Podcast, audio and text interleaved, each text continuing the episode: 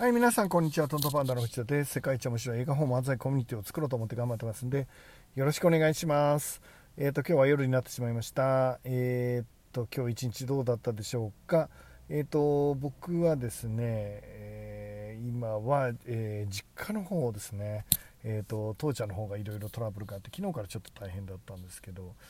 うーんはちじゅうろくさいのおじいちゃんがね、今母ちゃんの方は入院しちゃってるんですけど、まあ、父ちゃんの方は認知機能が低下していて、えーとまあ、僕の名前も分かんない状態で、えーと一人でなかなか歩いたりするのも大変な状態ですかね。歩けないってことないんですけど、だいぶ大変かなっていう感じですね。でその父ちゃんがですね、まあ、ヘルパーさんが、えーと朝と昼と夜と、えー、来ていただいて、昼ご飯と夜ご飯をまあ食べさせてくれるんですけど、なんか昨日からですねちょっと熱が出ていて、えー、とさんじゅうきゅうどとか出てるんですよね。でおしっこもトロトロのおしっこが出てきているので、まあこれ何なんだろうということで、まあ、僕も昨日の夜はですね、えー、とずっと一緒にいたんですけど、まあ、まあ心配ですよね。なんか病院、明日は病院に連れて行こうと思うんですけど、今日あのさっきさんじゅうきゅうどまで上がったっていうふうにヘルパーさんに言われたので、ちょっと明日は連れて行こうと思う。今はもう実家に向かっているところですね。そんな一日ってそんな一日ってそんな一日ってないかっていうことなんですけどね。なんかあのうーん親が弱まっていくっていうのはあのどうなんですかね。いろんな学びがやっぱりありますよね。幸せって何なんだろうってすごく考えさせてもらってるし、まあ、あのとてもいい時間ですね。父ちゃんが弱まってなかったり母ちゃんが倒れてなかったら、まあ、実家になんか年にいっかい行くか行かないか、あんまり行かないはないですけど、まあ、年ににかい行くか行かないかですよね。いっかいかにかいかさんかいかっていうぐらいだったと思うんですけど、まあ、今は父ちゃん弱まってるのにこうやってですね昨日も行ったし今日も行っているっていう感じですね。距離はねそんなに近くないんですけど、行けない距離じゃないですね。えっといちじかんはん、往復ってさんじかんぐらいですかね。まあでもいちにちその往復ってさんじかん取られちゃうっていうのは結構ね仕事上はロスになっちゃうんですけど、まあ、向こう行ってからまたねあのよじかんごじかんぐらいは一緒にいるっていうことで、まあ、ほぼ丸々いちにち潰れちゃう感じにはなっちゃうと思うんですが、まあそれでもねこうやってあの両親と一緒に時間を過ごせるっていうのは僕にとってはとても幸せな時間なので、えー、ともう何言ってるか分かんないですけどね、昨日はもうとにかく寝ぼけてんですかね。もう父ちゃん寝ぼけてるので、とにかくあの夢の中でなな何か理由わからないけどごさいの女の子が亡くなっちゃったみたいで、その理由を僕にずっと聞いてくるんですよね。半分現実と夢の間にいらっしゃると思うんですけど、なんで死んじゃったんだって聞かれて、いろいろあったんじゃないのみたいなこと言ったら、いろいろじゃわかんねえだろうって言うから、なんか僕も結構なんかいや事故だった交通事故なんじゃないみたいな、なんか適当なこと言うと、そうか交通事故かみたいな、誰誰亡くなったのみたいな感じなんですけど、まあそういう会話もちょっと面白いかなって、なな何が起きてんだろうこの人の頭の中でみたいなありますけどね。まあこうやってえっとあの両親とね、まあいろんなことありましたけどね、もうごじゅうねんかん一緒なので同じ両親じゃないですか。ごじゅうねんかんね、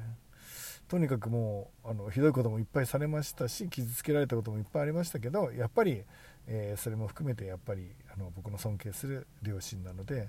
えー、最後はですねふたりがとにかく笑顔でね、えー、とすごい幸せな気持ちで最後を迎えてくれたらいいなってずっと思ってるんですよね。だからそうするとね、何が正解かってわからないんですよ。えー、と病気が治った方にがいいから、認知症が治るように一生懸命脳のトレーニングを今はちじゅうろくさいからすることって本当にいいのかどうかってちょっと分からなくて、えー、認知症ってあるっていうことを否定することにもつながるので、えー、本当に、えーと、本人はまず認めてはいないので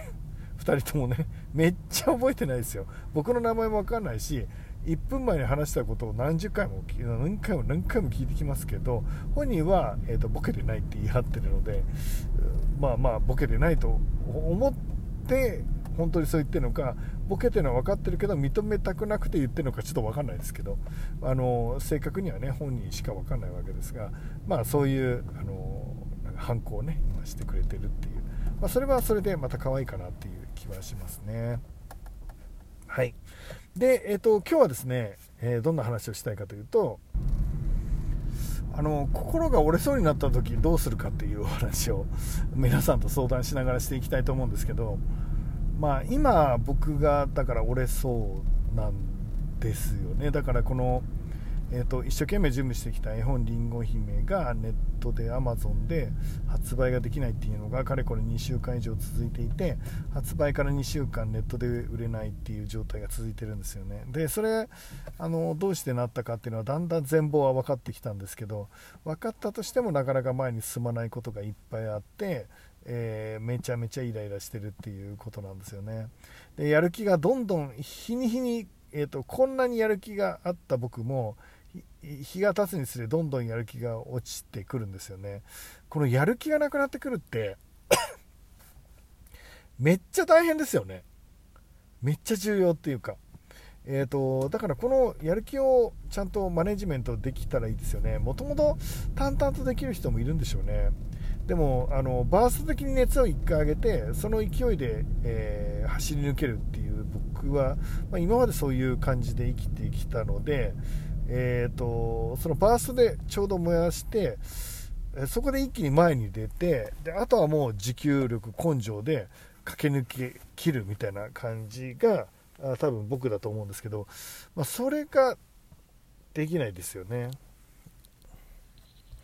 そうなんですよね。でやる気が、えーと、どんどん、えー、なくされていくってあると思うんですよね。えー、モチベーションや希望がどんどん奪われていく、理不尽な行いによってどんどんダメになっていく自分っていうのは結構みんな あ, あると思うんですよね。で僕ももちろんあって、でそういう時どうするかってすごい考えますよね。えっ、ー、ともういいやって投げ出したくなっちゃうんですよね。ずっとうまくいかないことが続いてるとね。でもその時にどうするかっていうと、僕は方法はふたつだと思っていて、ひとつは、えー、と大きな目でもういっかい見るっていうこと、えー、目の前の自分は全然動けてないし、えー、とうまくいってないことばっかりだし、えー、プラスになることなんて数えきれない、もう何もないみたいな、悪いことしか数えきれないみたいな状態だったとしても、大きな視点でですね、いちねんにねんさんねんよねんごねんじゅうねんにじゅうねんさんじゅうねんよんじゅうねんごじゅうねんっていうスパンで物事を見たら、えっと、いつかはこっちに行ってみよう、そのための一歩を踏み出そうっていう風に、今ね全然ダメだけどこんなの小さい小さいって思うことができるから、大きな視点を持つっていうのが一つ大事かなって、えー、思っ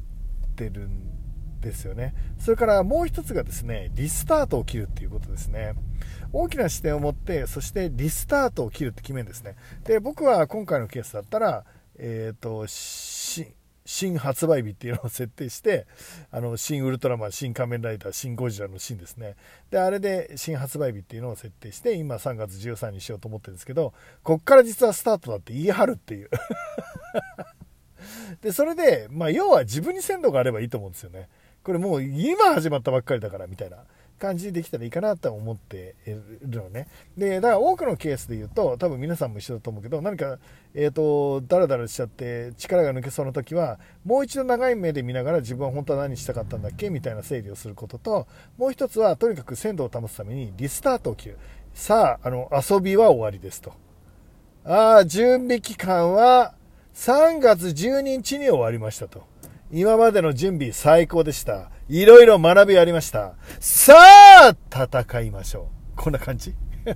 がいいのかなと思ってます。だから、えーと、大体目とかだったら、新発売日を勝手に決めて、新発売日に合わせて勝手にキャンペーンを打って、新発売日に合わせて数値を上げて、新発売日に合わせて Amazon のランキングに入るように頑張っちゃうみたいな。えーと、入るか入んないか分かんないけど、入れてみちゃおうみたいな感じにできたらいいのかなと思っています。ということで、えっとね、今日もね、えっと、もうそろそろ疲れて家に帰られる時間なんですかね。ゆっくり休んで明日の英気を養ってください。おやすみなさい。